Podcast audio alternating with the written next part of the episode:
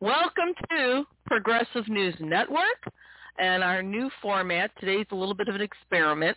This is Progressive News Network and the Environmental Justice Report with me, Jeanine Molloff. We're going to start doing basically both shows in one two-hour segment. Now, that won't happen today.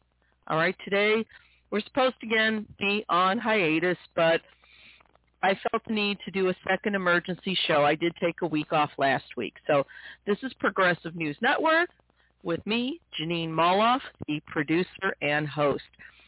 The reason we're doing this, um, nobody got a chance to see the advert. I, I made this decision very rapidly. Um, so I published an article in Nation of Change, and it went um, it went out there yesterday. And the actual headline is Hypocrisy Abounds as PPP loans to the 1% forgiven, yet COVID drugs to be privatized. Now, it ran a Nation of Change. It will run again uh, in Op-Ed News and then again in BuzzFlash. And this particular show, this article, as it will, um, it's an important article because there's some information about the development of these COVID drugs, the vaccines and the antiviral medications that have saved so many lives that a lot of Americans don't know, including the fact that even though Merck and other companies love to take credit for it, the main body of research, contrary to what Big Pharma claims, was actually paid for by taxpayers through grants uh, given under the auspices of the NIH, the National Institute of Health. And you would think, okay, so the taxpayer paid for a lot of it. That means that whatever was created, we should get for either low cost or no cost, correct? Yeah, except for one problem. Back in 1980, and really started in the late 70s, during the Carter administration, there was a law in 1980 that was signed into effect, and it's casually known as the Bayh-Dole Act. The two, and it was named for the two main sponsors, then Democratic Senator Birch Bayh and then Republican Senator Bob Dole. And this act basically signed our rights away. And we're going to be ta- you're going to hear about it in my article. Um, you know, most of us know if you bought something, if you paid for something, that means you own it. Not according to a lot of intellectual property uh, lawyers, though. And so the the Bayh-Dole Act basically gave a permission slip. It said, yeah, a lot of these drugs were actually uh, developed on taxpayer monies through the NIH to a variety of different universities and med schools and so on. But if a corporation comes along and they tweak the formulary a little bit, they can actually apply for a patent monopoly and screw the taxpayers out of the rights. And that's precisely what happened. And Democrats and Republicans equally culpable on this one. So um, this is our special broadcast. That's the first part. The second part, where I'm actually going to read to you my article.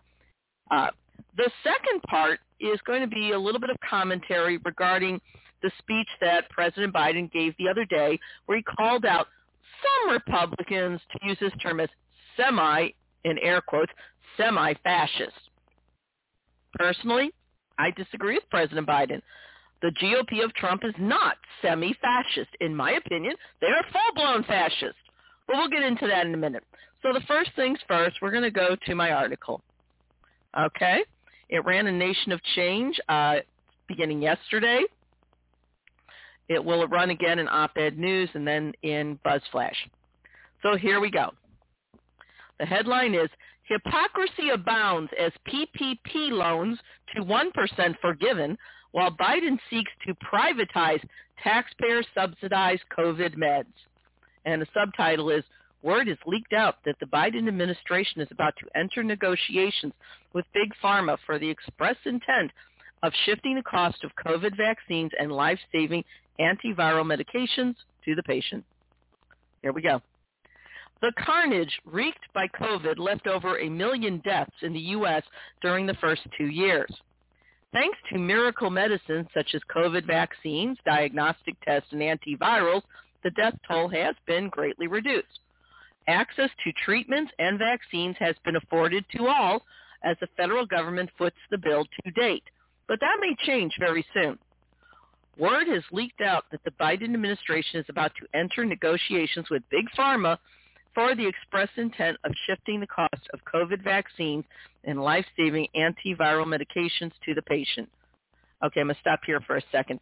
When you actually read this, yourself, you choose to, everything is fully documented and linked up. Okay? So, and that word leaked out came from an article in Common Dreams where by Jake Johnson where um, he used information that came out, as I said the other week, from the Wall Street Journal. Back to my article. The Wall Street Journal first reported this story, which, I'm sorry, Kenny Stancil of Common Dreams exp- expanded. So it was not Jake Johnson, it was Kenny Stancil, my bad. Back to my article. The schedule for talks. The U.S. Department of Health and Human Services is scheduled to meet with pharmaceutical manufacturer representatives I'm sorry, let me start again. The U.S. Department of Health and Human Services is scheduled to meet with pharmaceutical manufacturer representatives, pharmacies, and various state health departments on August 30th to develop a timeline map for this transition, according to the Wall Street Journal. Dawn O'Connell, Assistant Secretary at HHS Health and Human Services for Preparedness and Response, explained the decision. Quote, We've known at some point we'd need to move over into the commercial market, and we're approaching that time now. We don't want to do it by fiat, end quote. And exactly how is this covert negotiation between Big Pharma and the federal government not a mandate forced by fiat? The possibility of such discussions has been dutifully ignored by the corporate press with the sole and extremely ironic exception of the Wall Street Journal.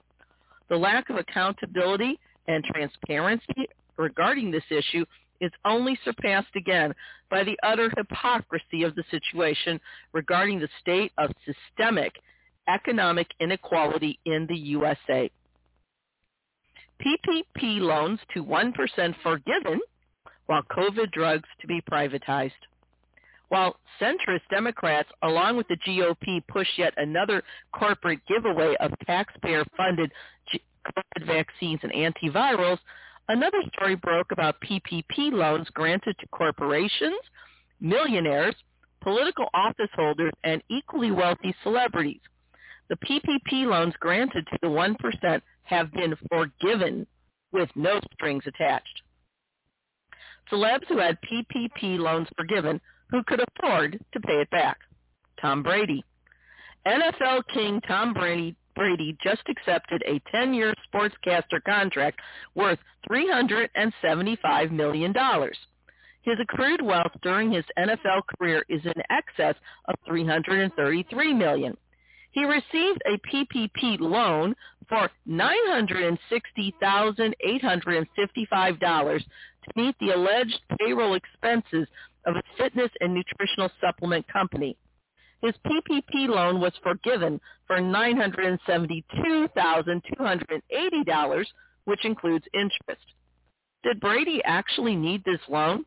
Doubtful, but now the taxpayer is on the hook for this legalized theft. Actress Reese Witherspoon. Reese Witherspoon founded the clothing company Draper James LLC. The company received two PPP loans, again to meet alleged payroll and rent, in the amount of $975,472 and $719,222 respective, respectively. Witherspoon's wealth was estimated to be over 400 million in 2021 according to Forbes, which makes her the world's wealthiest actress. Her PPP loans were forgiven for $987,793 and $726,310. This loan forgiveness for the very rich comes at the expense of lower income and middle income Americans. While Reese Witherspoon received rental assistance, struggling Americans received eviction notices. Once again, hypocrisy is on display and supersized. Those cynics who claim I'm comparing apples and oranges may seek to merely seek to derail the real issue, namely economic inequality. The issue is hypocrisy rooted in systemic corruption. Period. PPP loans were allegedly intended to keep small businesses afloat during the worst periods of the pandemic so the average worker could pay their rent and put food on the table. It was not appropriated to serve as a wealth creator for the already super wealthy so they could purchase yet another vacation home or yacht. It was not appropriated to serve as a taxpayer-funded allowance to corporate interests so they could buy back their own stock, thus artificially increasing their value. And yet that is precisely what several large corporations did, as documented by accountable.us. And it is, it, it is fact-checked. Uh, Derek Martin, spokesman for the nonprofit accountable.us, explained the scam. Quote, the Trump administration wrote the rules for the PPP program, allowing billions of dollars to go to the well-resourced and well-connected rather than actual small businesses that are struggling to survive this economic crisis. With no transparency or accountability to speak of under this mismanaged program, it's no surprise some large companies may have misused tax dollars to their own benefit. Small businesses and their workers need help and can't afford any more broken promises. Congress should take immediate steps to design a new program that is transparent and will actually benefit the small businesses that need help the most, end quote. Martin's remarks date back to June of 2020, and yet there has been no movement towards reforming this thoroughly corrupt process which has bilked taxpayers for the past two years. The relevance to the subject of proposed privatization of COVID meds is clear. COVID vaccines and antiviral meds were based on taxpayer-funded research, which was given to Big Pharma free of charge. And yet both Republican and Democratic administrations are determined to send more money to the worst welfare queen of all, Big Pharma. Going to take a little drink here for a second. Mm. COVID antiviral meds and vaccines were created on the public dime. The NIH, or National Institutes of Health, has a long history granting taxpayer money to various universities and medical schools in search of promising treatments for multiple life-threatening diseases, and COVID-19 was no exception. Excuse me.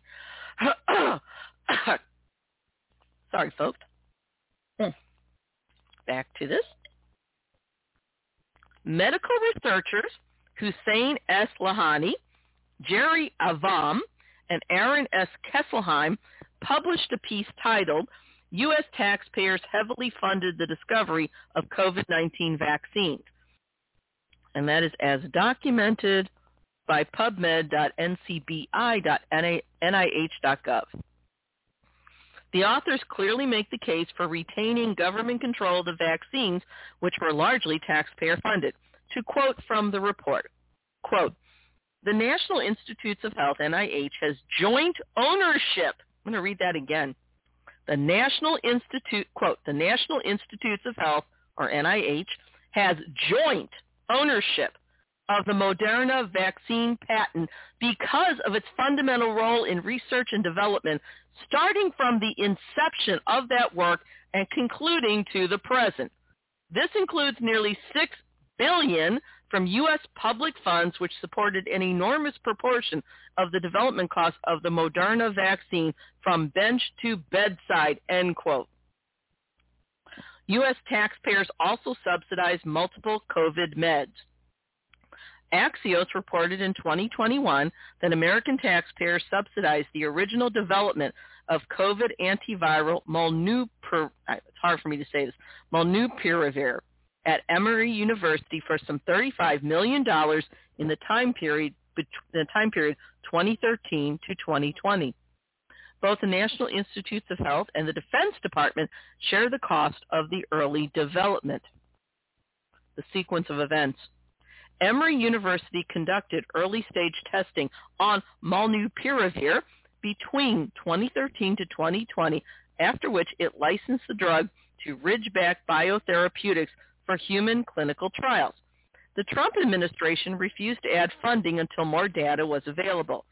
Merck purchased the exclusive rights to the drug from Ridgeback, with both companies ignoring the contribution of taxpayer subsidies and subsequent patent rights.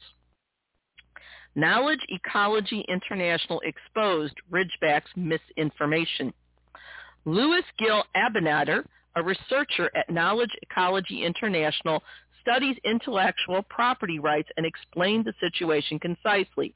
Though the Trump administration refused to grant additional funding to molnupiravir's creation, the major patent applications for the drug cite federal funding as part of the development process, which means that, quote, the U.S. government co-owns molnupiravir and has rights to demand availability at a reasonable price, end quote, as documented by www.keiononline.org. Uh, you can see it yourself. Back to the article.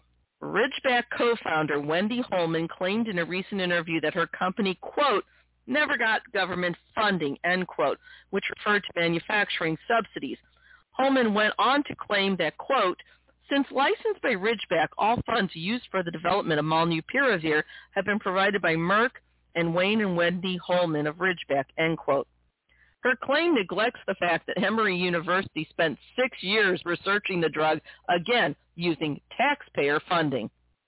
In fact, Emory received four taxpayer-subsidized contracts, which totaled some $29,517,489 at the time they were awarded. Besides those four contracts, Emory scientist George Painter and his colleagues at the Emory Institute for Drug Development led the early research. Painter estimates that federal agencies invested some $35 million to research the drug between 2013 to 2020.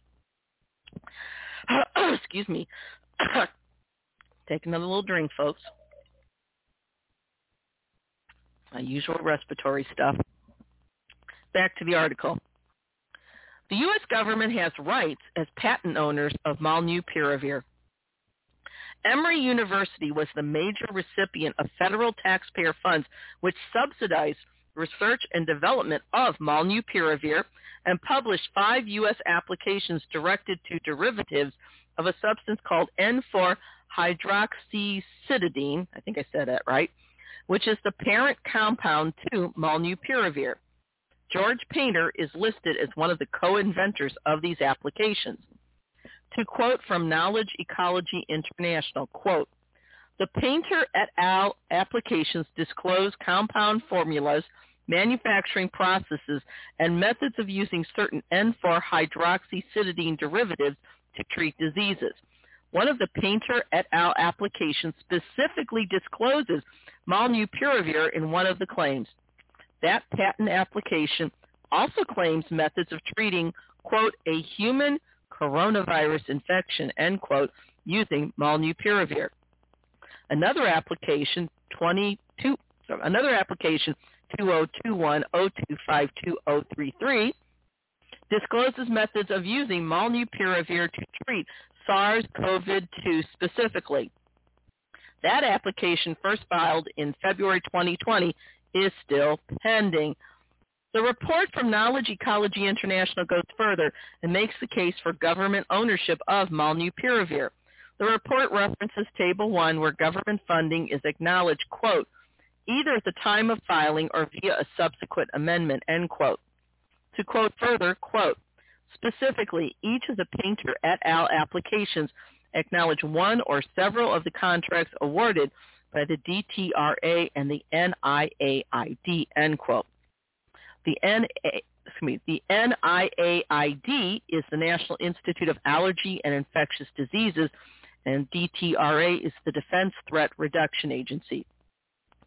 The report concluded that, quote, on May 18, 2020, Emory executed respective confirmatory licenses to the DTRA and the NIAID stating that the compounds and methods claimed in the 2020, 027, 6219 application are subject inventions under 35 U.S.C. sec, the legal provisions pertaining to the Bayh-Dole Act, end quote. Excuse me. and that's also key on Online. The report concluded that, quote, the U.S. government co-owns molnupiravir and has rights to demand availability at a reasonable price, end quote. So despite the fact that Merck purchased exclusive rights to manufacture and sell the drug globally from Ridgeback Bio, the U.S. government still retains ownership rights to this life-saving drug. Yet the Biden administration is planning talks to privatize drugs that the taxpayers substantially funded. Taxpayer-funded antivirals save lives of older patients. Sorry, folks. The Center for Infectious Disease Research and Policy, based at the University, I'll start that again. Taxpayer-funded antivirals save lives of older patients. The Center for Infectious Disease Research and Policy, based at the University of Minnesota, just published a report on the efficacy of two COVID antivirals, namely Paxlovid and Molnupiravir, particularly in relation to the Omicron variant, which has proven to be vaccine resistant. A recent report published in the New England Journal of Medicine demonstrated clinical evidence that rapid administration of either drug reduced the incidence of serious illness or death in patients 60 years old and over. So what harm could there be in privatizing these antivirals and vaccines? Upon closer examination, quite a bit. Price gouging by Big Pharma constitutes a death sentence. Sharon Lerner from The Intercept reported in October of 2021 on the price gouging of molnupiravir by Merck. According to a Harvard report obtained by Lerner, this drug cost $17.74 to provide for an estimated five-day course of treatment. I'm going to say that again.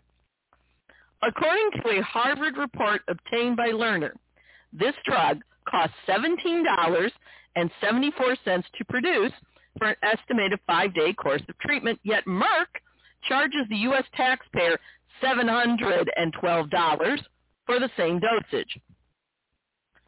That markup is approximately 40 times Merck's actual production cost.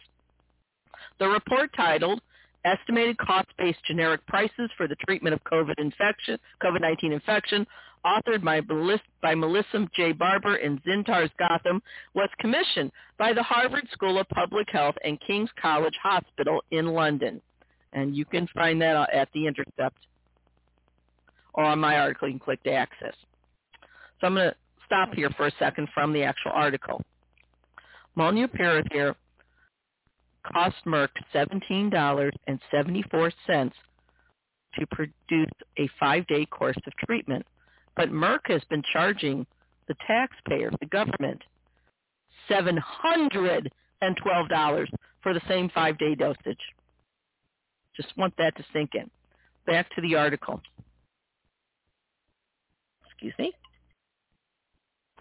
Since antivirals like Paxlovid and Molnupiravir were approved on an emergency basis, it is likely that insurance companies and Medicare will not approve payment for these soon-to-be privatized medications in the future. The average American cannot afford over $700 for a five-day supply of pills. Some Medicare recipients live off less than $1,500 per month. A single course of treatment would then amount to 50% of their monthly income. The vaccines and antivirals like molnupiravir were created on the backs of taxpayers, yet these same drugs will be out of reach if privatized, adding insult to injury, or rather, insult to fatal injury. Furthermore, if you multiply the cost for several family members to receive the treatment, you have an impossible choice, namely, who lives and who dies. Biden administration did plead for more money. In all fairness, the White House issued a fact sheet March 15, 2022, pleading with Congress to allocate more money for COVID vaccines and treatments. Excuse me, folks. the fact sheet listed the consequences if funding needs were not met, which includes the following inability to secure sufficient booster doses and variant-specific vaccines. Providers no longer able to submit claims for testing, treating, and vaccinating the uninsured. ending the purchase of monoclonal antibody treatments, scaling back state territory allegations, halting critical testing, vaccine treatment efforts, scaling back planned purchases of preventive treatments for immunocompromised, reducing ability to rapidly identify and assess emerging variants, damage to global vaccination and COVID-19 treatment efforts, end quote. The fact sheet also states that, quote, the administration is requesting that Congress provides authority to ensure seamless access to Medicare and insurance covered, coverage treatments uh, under an emergency use authorization, end quote. At this point, it seems like the Biden administration was attempting to remedy the situation with more funding, but conveniently forgot about the 1980 law, which is responsible for the present state of affairs that allows pharmaceutical companies to profit from drugs which were partially funded by taxpayers, namely the Bayh-Dole Act of 1980. Now we're going to get into it. I had to take a little drink here. Bayh-Dole Act and Section 202. The Bayh-Dole Act, passed in 1980, quote, permits the ownership of patents resulting from federally funded research to remain with the inventors and their employers. End quote. To quote further, government, quote, government research grantees and their institutions now earn billions from royalties and equity interests that result from the sale or exclusive licensing of these patents, end quote. And the source was Watanabe T. Uh, UCLA, UCLA will get hundreds of millions for rights to prostate cancer drug, ran in the LA Times in March of 2016. I want to go back here for a second. Ah, bad allergy day. I want to go back to the beginning of this though. Keep in mind that the Bayh-Dole Act, quote, permits the ownership of patents resulting from federally funded research to remain with the inventors and their employers, end quote you know, norm, and I'm, this is not from the article, it's just me. Normally, when, let's say you work for a pharmaceutical company and you invent a med, you don't get to keep the exclusive patent rights because your employer paid for the research. They keep it. It's no different than when the taxpayer pays for the research. But the Bayh-Dole Act signed away our rights. And as I said earlier, both Republicans and Democrats alike were equally culpable. So Let's get back to the article. Sorry about coughing in y'all's ear. Okay. To date, back to the article. To date, the U.S. government spends in excess of 30 billion, with a B, annually funding biomedical research with taxpayer subsidies. The lack of equity in return investment to the taxpayer is appalling. In any other economic arena, such a giveaway would represent premeditated fraud, if not for the technically legal cover, in air quotes, the Bayh-Dole Act supplies. Frankly, this is a law that restrains the rights of taxpayers to demand some modicum of accountability and a reasonable return on investment. To borrow a trite phrase, it should never, it, sorry, to borrow a trite phrase, it never should have seen the light of day. This law would deny taxpayers any return on research investment, but there is a subsection which remedies this foul law, namely Section 202. Section 202 could restore accountability to taxpayers. According to authors Alfred B. Engelberg and Aaron S. Kesselheim, quote, Section 202 requires research grantees that obtain patents claiming federally funded inventions to, let me start again. According to authors Alfred B. Engelberg and Aaron S. Kesselheim, quote, Section 202 requires research grantees that obtain patents claiming federally funded inventions to confer a non-exclusive royalty-free license back to the U.S. government, which permits the government to practice the invention or have it practiced on the government's behalf. Okay, I'm going to read that again. That, that's an awkward sentence. So, quote, Section 202 requires research grantees that obtain patents claiming federally funded inventions to confer a non-exclusive, royalty-free license back to the U.S. government, which permits the government to practice the invention or have it practiced on the government's behalf, end quote. In fact, and I'm going to deviate from the article right now, what that's basically saying is that, yeah, the government should be able to get this, that same uh, invention they funded at relatively low cost. Back to the article. In fact, former U.S. Senator Birch Bayh defended this aspect of the law that bears his name, claiming that this section grants the government the right to, quote, use for itself and the public good inventions arising out of research that the federal government helps to support, end quote. Okay? And that's according to BayhDoleCentral.com.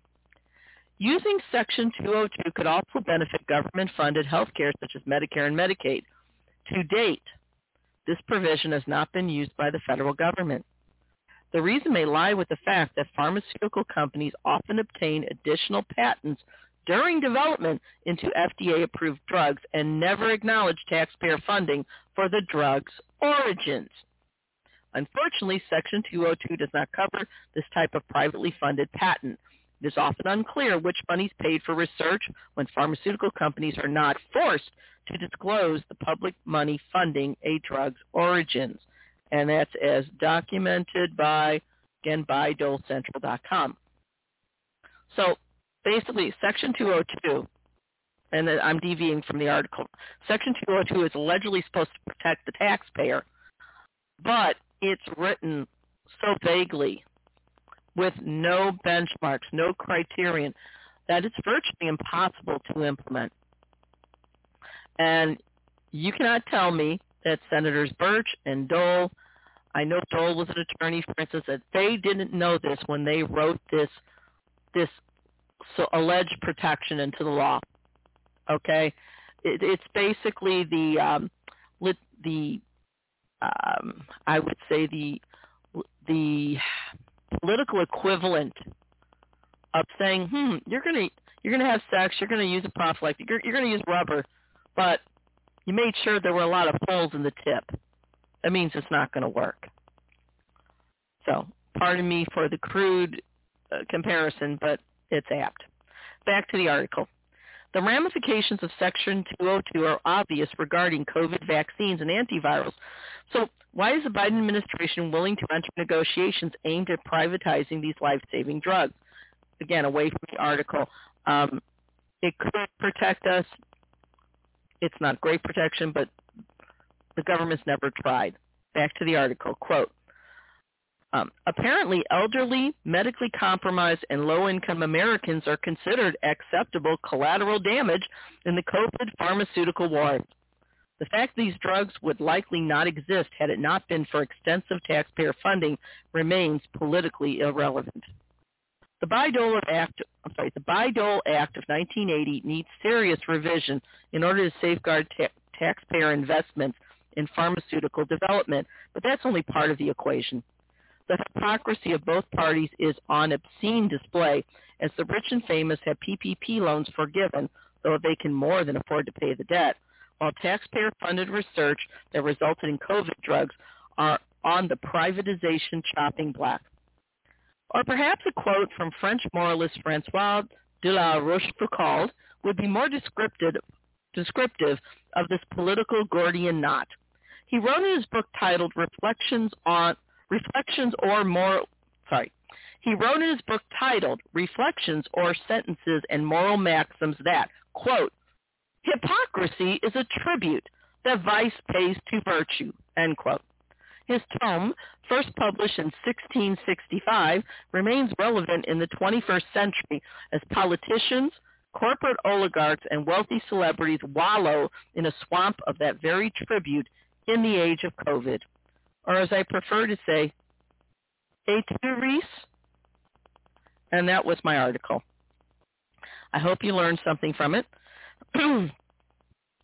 so this is what's really happening here, all right? And I'm going to be talking about this more on the whole, um, I'm sorry, on the whole idea of uh, what's happened to our pharmaceutical industry. I'm going to I'm actually working on an article right now um, about the Bayh-Dole Act and what needs to happen. Um, and I'll apprise my audience of it once it's done and published. Uh, a lot of this is going in a book that I'm working on right now. Uh, and I think that people need to know this. I mean, the Bayh-Dole Act really permitted um, big pharma to take to use taxpayer-funded research and then still claim exclusive patent rights, a patent monopoly on drugs that were developed with taxpayer funding. All right, that's basically saying we paid for it, but we don't we don't own it. And this was signed off in 1980. Both Democrats and Republicans signed off on it. They are equally equally culpable, and it has to stop.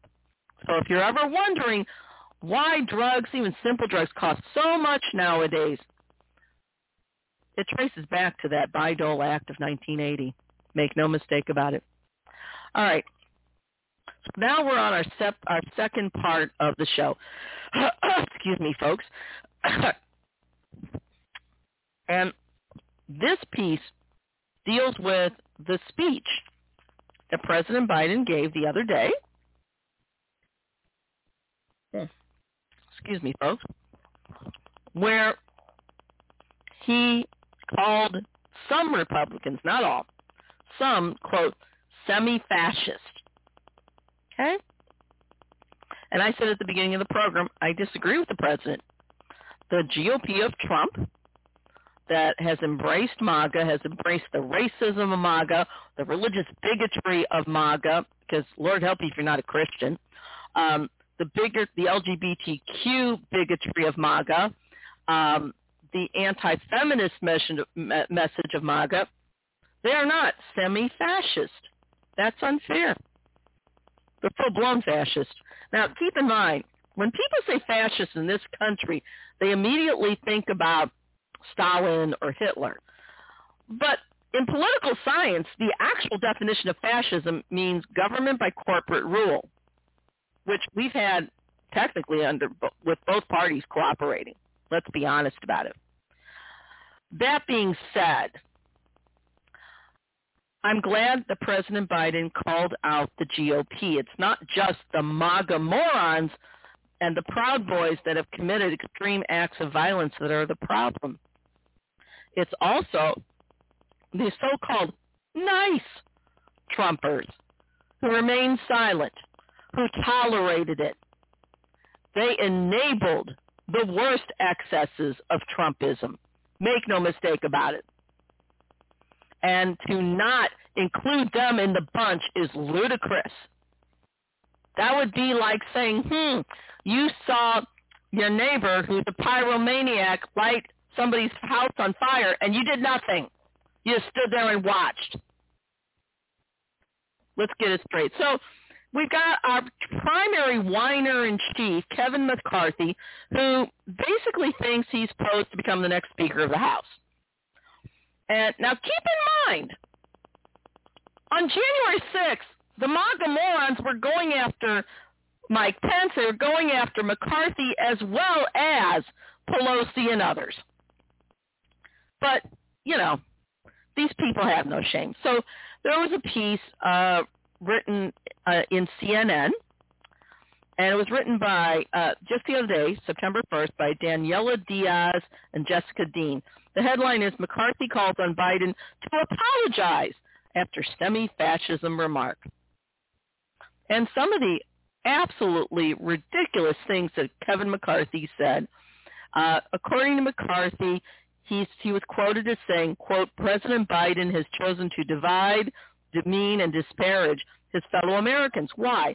Simply because they disagree with his policies. That is not leadership. When the president speaks tonight at Independence Hall, his the first lines out of his mouth should be to apologize for slandering tens of millions of Americans as fascists. End quote. I don't know what speech Mr. McCarthy heard, but what about? I mean, you want to do this what about game? From the minute Donald Trump came down that gaudy golden, um, uh, gaudy golden staircase, that that escalator. Yeah, let me start again.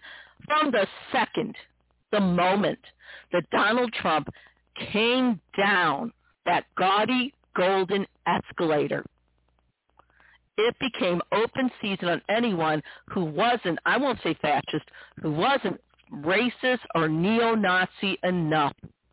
The Trump and his minions have routinely slandered, libeled, and defamed communities of color, religious minorities, in other words, anyone who's not Christian, women who dare, dare to say they should have the same rights as anyone else, feminist, in other words, the LGBTQ community, and so on. But this is the problem with white Christian male fragility. It's not just white. It's white Christian, okay? Because these are the people that believe in white Jesus.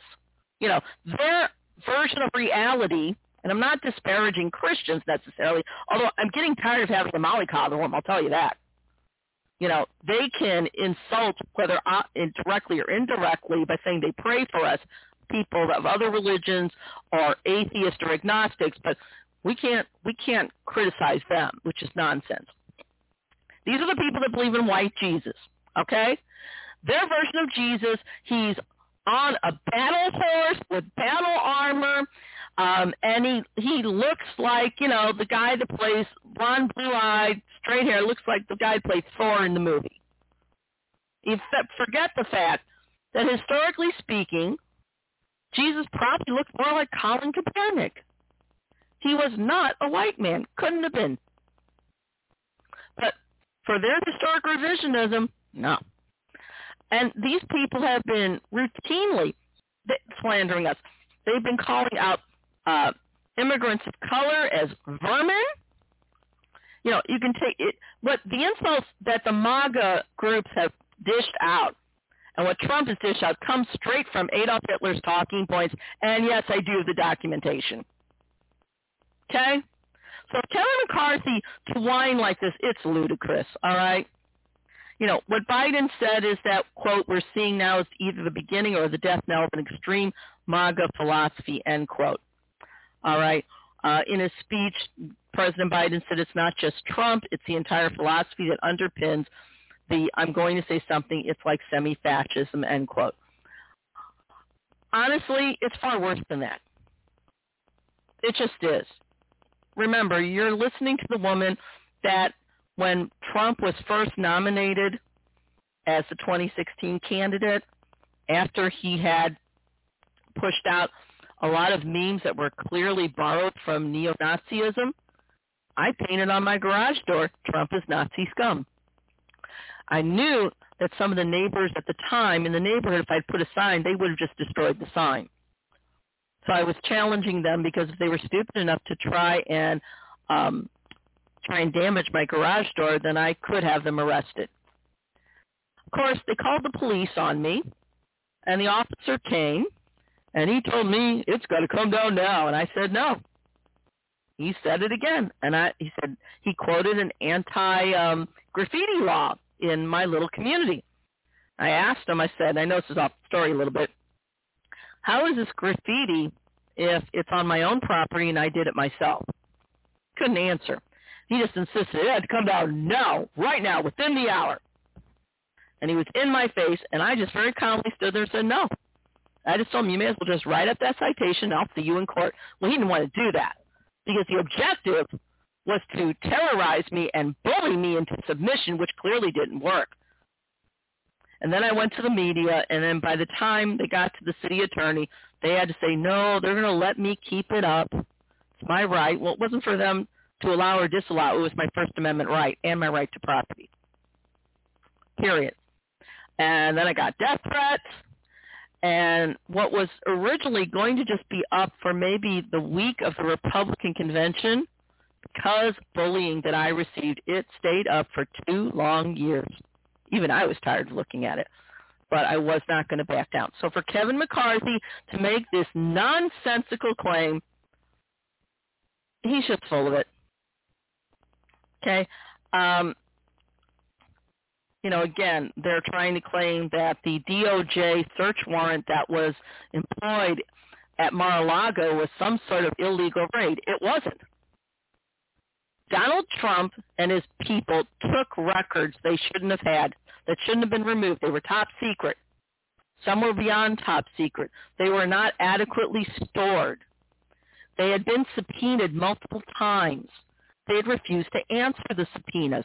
If you or I had refused to answer a subpoena, not only would there have been a search warrant to go get what the court was demanding, but we would have been hauled in front of the judge and put in custody for um, not only obstruction, but for contempt of court. That's all. That's a fact. And, and you know, again, this is an example of the whining that basically Republicans, eh, eh, you know, these whiners, they they just they can dish it out, but they can't take it even the slightest bit. You know, this is projection writ large, psychologically speaking. And, you know, it, it's clear that Kevin McCarthy doesn't understand what fascism is. Now, Naomi Wolf has written quite a bit on it, author Naomi Wolf, and she has um, 10 steps that she claims are um, basically you know, basically what she calls an article in The Guardian, Fascist America and 10 Easy Steps. That was written back in 07, but here are the 10 steps that she claims. One, evoke, invoke a terrifying internal and external enemy. Okay, well, Donald Trump has definitely done that. Okay, he has claimed that uh, migrants of color, communities of color, religious minorities, feminists, we're all the enemy. We are, you know, we are basically destroying the way of life of white Christians where the man is the head of the household. Period. Number two, create a gulag. Well, you don't have to look any further than the border prisons for children where they were out in desert heat under horrible conditions barely fed. There you go. And their crime, they were migrants. You can say, well, they were illegals. They were undocumented. Okay? Number three, develop a thug caste. You don't have to look any further than the three percenters, the Proud Boys, and so on and so forth. Number four, set up an internal surveillance system. I see both parties doing that, okay? Um, the security business has grown in leaps and bounds, and it, it's outrageous. Number five, harass citizens groups. Well, contrary to what Kevin McCarthy says, our um, commentary spokes, um, our, our radio spokesperson, Mark Levin, it's not MAGA people that are being harassed, progressives that are being harassed. It's communities of color that have always been harassed. I mean, the fact is, no Proud Boy who is a white Christian male has ever had to fear a police officer approaching them, pounding on them, possibly killing them just because they exist. Never. Number six, engage in arbitrary detention and release. Communities of color, especially the black community, knows as well. Okay? This has been going on since the beginning of the republic. You know, the, people forget the earliest uh, police departments were actually slave catchers. And then it's just morphed from there. Number seven, target key individuals. This has happened from both parties, truth be told. It has. You know, they they target for the most part progressives. Conservative the, these MAGA people love to claim that they're the ones being persecuted because the law is actually demanding that they actually comply with the law. Okay, the same law they impose on everyone else. This this is about white Christian male privilege writ large, supersized on steroids. Make no mistake about it. Um, they do target key individuals. You know, whether it's Dr. Martin Luther King or Fred Hampton, whether it is um, prominent progressives now, it makes no difference. Number eight, control the press. Well, that's been achieved. You know, the mainstream press is corporate owned. They just, it just is. You know, today on Face the Nation, um, they had a substitute there for Margaret Brennan. I forget the man's name, and he's interviewing uh, Democratic Representative Jamie Raskin, who's on the January 6th committee. And they're asking about, you know, the warrant served at Mar-a-Lago. And Raskin is calmly explaining to this man, look, they disobeyed several subpoenas, so yeah, of course, DOJ got a search warrant. What's your problem? And the Face the Nation, Face the Nation moderator um, just kept asking the same question like you didn't hear it. Ridiculous. Number nine, dissent equals treason. That's big MAGA. All right? You will never hear Bernie Sanders say that or push that. That's come straight from MAGA. And the previous administration of alleged compassionate conservatism under George W. Bush. And number 10, suspend the rule of law. Again, we saw that after 9-11. You know, we saw uh, George W. Bush's DOJ under John Yoo write excuses to technically legalize torture, even though the Eighth Amendment clearly says no cruel and unusual punishment. And, you know, I don't know about you, but cruel and unusual punishment, torture seems to fit the bill if you ask me. And then, you know, on top of all this, you have like radio commentator Mark Levin, who I'm ashamed to say is a fellow Jew. I don't know, maybe I don't know what his issue is, but he's he's an idiot. He's a lawyer, but he's an idiot, in my opinion. He claimed Biden's comments were genocidal. Now, Mr. Levin, my, what I feel like telling Mr. Levin is if you want to play the Holocaust Jew card, I can do the same thing because I lost family there too.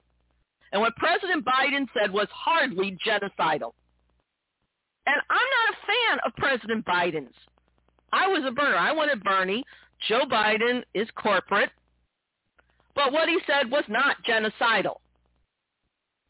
You know, Mr. Levin, you need to tell the truth. But that's what we're dealing with these days. You know, that's it.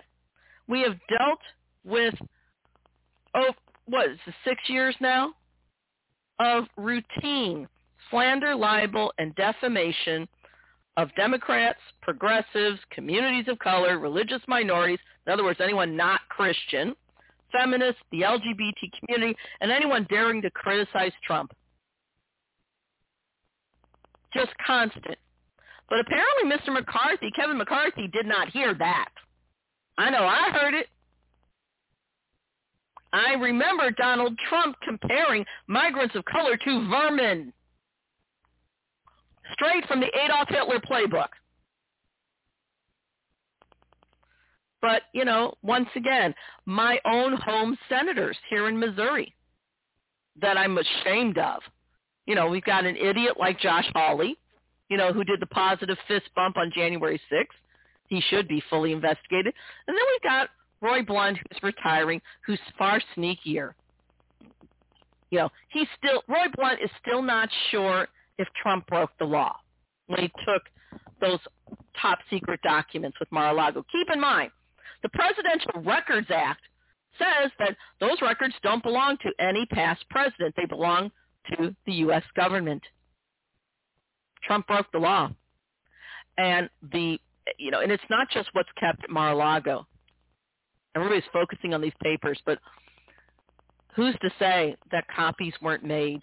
Who's to say there aren't more documents elsewhere on other Trump properties st- uh, with Trump loyalists or um, even as grown kids. you don't know. You have to assume that there have been copies made. Why would Trump take it? Well, in my opinion, Donald Trump thinks like a mob boss, like La Familia. And that was his insurance policy. I think Donald Trump views those records as one, his get out of jail free card, in my opinion, and two, I think that if he wanted money, he would be fine selling them. Again, in my opinion. That's what I think happened. The national security risk, as far as I'm concerned, is probably incalculable. And if the Republican leadership, including Roy Blunt, had even a scintilla of professional integrity, they would be working with the January 6th committee and saying, look, not just the January 6th committee, they would be demanding and working with DOJ to find out how much damage has been done to our national security. I suspect quite a bit. Like I said, incalculable. But Mr. McCarthy just apparently is making an excuse and he's saying that, you know, any criticism is somehow slandering MAGA. Even the slogan, MAGA, Make America Great Again, was derived from an old Nazi slogan. Where, where's the confusion, Mr. McCarthy? Seriously. Um, and that's what we're dealing with these days.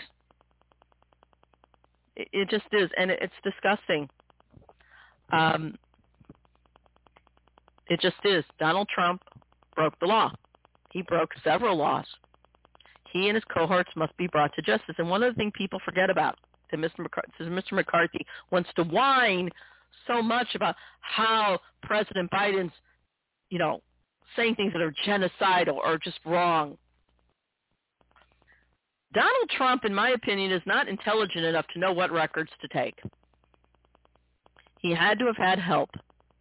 He had to have had a lot of help from people in those national security departments who had intimate knowledge of these type of records. There must be a full investigation. Just has to happen. This not only endangers our intelligence professionals and the general population, it endangers those of our loved ones that are serving in the armed forces. There's no guesswork here. And yet, we have Kevin McCarthy whining on, you know, as basically white Christian males who believe their their privilege is God given.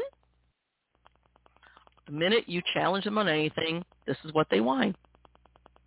Just they, they don't believe in democracy; they despise it. It's really that simple. And unfortunately, President Biden wants to believe that these were his colleagues and they're good guys instead of seeing what they have wrought on the rest of us. And this has got to change. It just does. So that's our show for today. Um, I hope you learned something from it. I can tell you we will be roaring back next week. This was an emergency broadcast. We will be roaring back next week with our new format, which is one hour of Progressive News Network and the second hour, the Environmental Justice Report. We're going to combine the two. I'm going to try and see how that works. I hope you enjoyed it. I hope you learned something from it. Um, you can find my article in Nation of Change right now. It, again, it will be published again in Op-Ed News and then in BuzzFlash. And I will keep you all apprised. Um, you know, so much for my hiatus. I did get one week off, nothing else. Anyway, with that I say good day and God bless us because we're going to really need it.